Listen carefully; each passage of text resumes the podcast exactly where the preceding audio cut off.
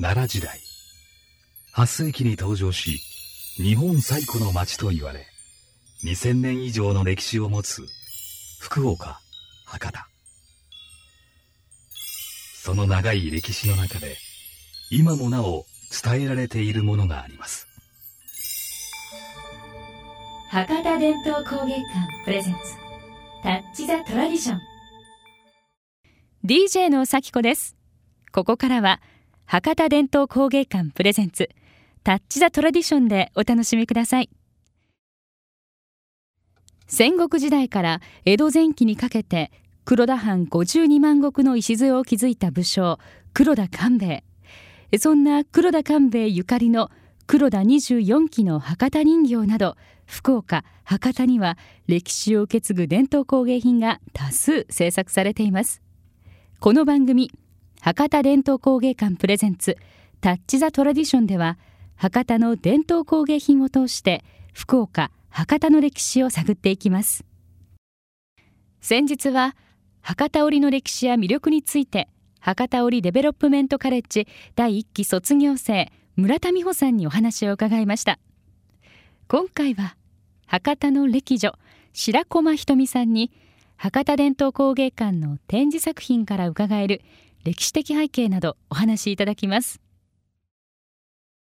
さあそれではここからの時間は株式会社ことほぎ博多の歴女でいらっしゃいます。白駒ひとみさんにお話を伺っていきます。どうぞよろしくお願いいたします。よろしくお願いいたします。さああの早速なんですが私たち今ね、はい、あの二人でもうキャーキャー言いながら、はい、博多伝統工芸館の作品をねちょっとこう拝見させていただきましたが、はい、白駒さんが何かこう見て気になった、うん、えー、感想とかいかがでしょうか？いやもうとにかく私感動してしまいまして、えーはい、もう福岡に引っ越してきて15年以上経つんですけれどもはい。まあ、もちろん博多織や博多人形などは当然存じていたんですが、うん。はい、もうその他にもこんなに素敵なね、うん、伝統工芸品の数々があるっていうのは、はい、もうちょっと本当もう今感動して、うん、もうなんか言葉になかなか 表せない状態でごめんなさいっていう感じですね。そうですか。でもやはりね、はい、あのやっぱりこう感動される気持ちっていうのが、やっぱすごく大事だななんて思いました。なんか。そうですか、うん、いやでもなんかねあのほら今はもう大量あの生産して大量消費する時代でね。はい。もうみんなねなんかこうどこのメーカーさんも同じようなものを作って、はい、あとは価格競争だけなんていうね、時代において、こうやってねお一人お一人の職人の方々が精魂込めて作ってくださってる、なんかこう一つ一つの作品に、なんかこう魂が宿ってるっていう。感じがしてね、やっぱりまああのこういうものをねそんなこうたくさんね自宅に揃えるなんてことはできないですけれども、まあこう一つでもね身近に置いて、はい、なんだろうそういう本当に素晴らしい工芸品をこう、めでる？慈しむ？っていうね、はい。なんかそういうのを生活の一部にぜひ取り入れたいなっていう気持ちにはなりますね。そうですね。せっかくね博多、はい、福岡でね暮らしているので、こういったものをやっぱ身近に置くっていうのは非常にね大変なことですよね。でよくの日本人は、あのもったいないって言いますけれども、はい、もともと江戸時代はもったい大事っていう言葉があったんですよ。もったい大事。はい、で本当に一つ一つのものを日本人は大事にして、はい、まあ、例えばあの浴衣が古くなると、はい、それをおしめに変える。でおしめとしてももう使えなくなったら雑巾にして、はいで雑巾でもボロボロになると初めて燃やして灰にするんですけどでもその灰がまたね、はい、あの肥料や染料染めることに使われたりして。本当にそのものを大切にしてきたんですよね。浴衣一着に対しても、はい。日本人はそこまで。そうなんですよ。だからそのものに対する思い入れっていうのが、やっぱりこういう伝統工芸品にはいまだにこう息づいてずっと残ってるなって感じましたね、はいやもったい大事。ちょっと私たちこの時代にもね、はい、ちょっとあの真似したい言葉ではありますね。はい、いやもう白駒さん早速あの、はい、いろいろご覧いただきましたけれども、はい、この作品とまあ特に気になった例えばお品であったり作品っていうのはございましたか？私はですね、あの博多織の、なんかその伝統的なね、五色の糸っていうのを見せていただいて、本当に素敵な色ですね、で博多織っていうのはおそらくもう鎌倉時代ぐらいからの伝統があると思うんですけれども、はいええ、まあ、あの五色っていうのがこうピックアップされるようになったのは確か江戸時代にその黒田家が、はい、あの幕府に献上したことが始まりですよね。でやっぱりその博多っていう町の魅力って、その商人の持つ脈々とした歴史と、やっぱりその黒田家のね、その武家の、あの家風というのがこう相まって、なんかそこがうん、その融合が博多の一つの魅力なのかなって思うんですけれどもなんかそれがあの博多織の五色の中に、なんか垣間見れるというか。はい、なんかやっぱりその博多っていう街の懐の深さっていうのを私は感じるんですよね。あのおそらく、まあ、歴史を紐解いていくと、はい、博多っていう街が、私は日本最古の商業都市になると思ってるんですけれども、えね、今は日本はもう世界中の国々とつながりがありますけど、うんはい、やっぱり古くは中国や韓国との結びつきの中で日本という国が発展してきて、その玄関口が博多だったわけですから。そうですね、はい、ですしね、はい、もう日本で一番最初に開けた町が商業都市が博多で、しかもこの博多という町は一度も廃れたことのないという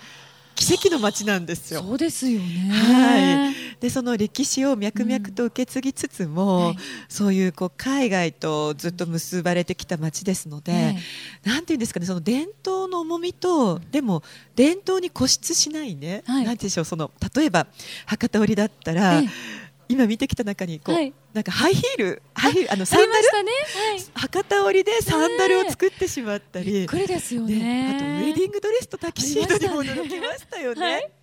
なんかその伝統の良さと、そのこうなんか外に目を開いて、そのこう革新的な部分っていうのが本当に融合されていて、なんかそのうん博多っていう街の、はい、あるいはこの福岡の人たちの私はその受け入れる能力の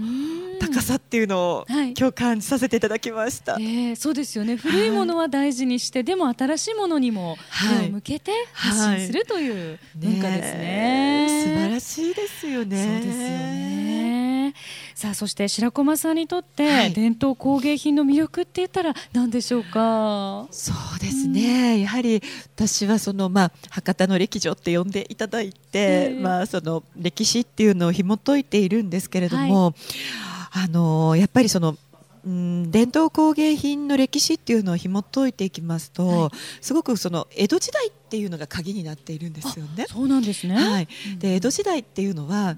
大抵の人に聞くと、ええ、あまりいいイメージを持ってないわけなんですよ。うん、鎖国をしてて身分制度があって、うん、なんかこう暗いと、はい、そして時代劇のイメージがあってね。もうなんか切り捨てごめんみたいな感じで、はい、庶民がね、はい、こう虐げられていたっていうねイメージを持っている方が多いんですけれども実際に江戸時代はどうだったのかって調べてみると、ものすごくね庶民が力を持っていて。で大体ほら戦争がありませんから、ね、平和ですから、はい、その文化の花がもう各地で開くわけなんですよね。それであの結局まあ、身分制度っていうのは要は生まれながらにして親の職業を継がなきゃいけないっていうことですから、まあ、職業選択の自由がない、まあうん、それだけ考えたらちょっと確かに暗いかもしれないんですけれどもでも実際には身分制度があって親の職業を必ず子どもたちが継いだから。日本の伝統や文化工芸といったものが、ね、閉ざされることなくずっとこうリレーされてきたわけであって。ね、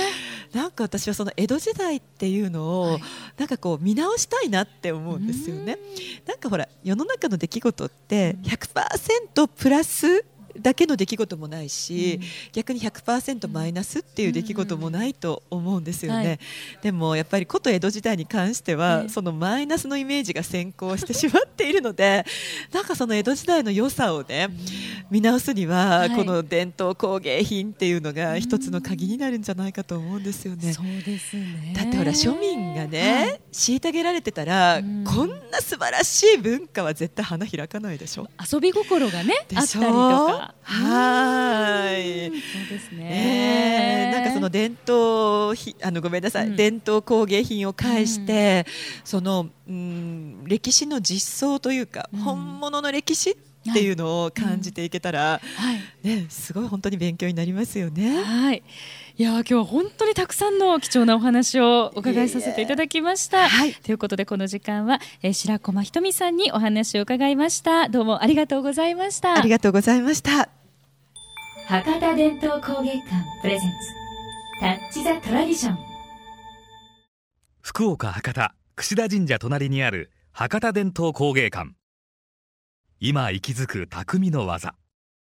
博多織博多人形など貴重な工芸品が多数展示。入館無料です。ぜひお立ち寄りください。詳しくは博多伝統工芸館ホームページで。博多伝統工芸館プレゼンツタッチ・ザ・トラディション。いかがでしたでしょうか？DJ は咲子でした。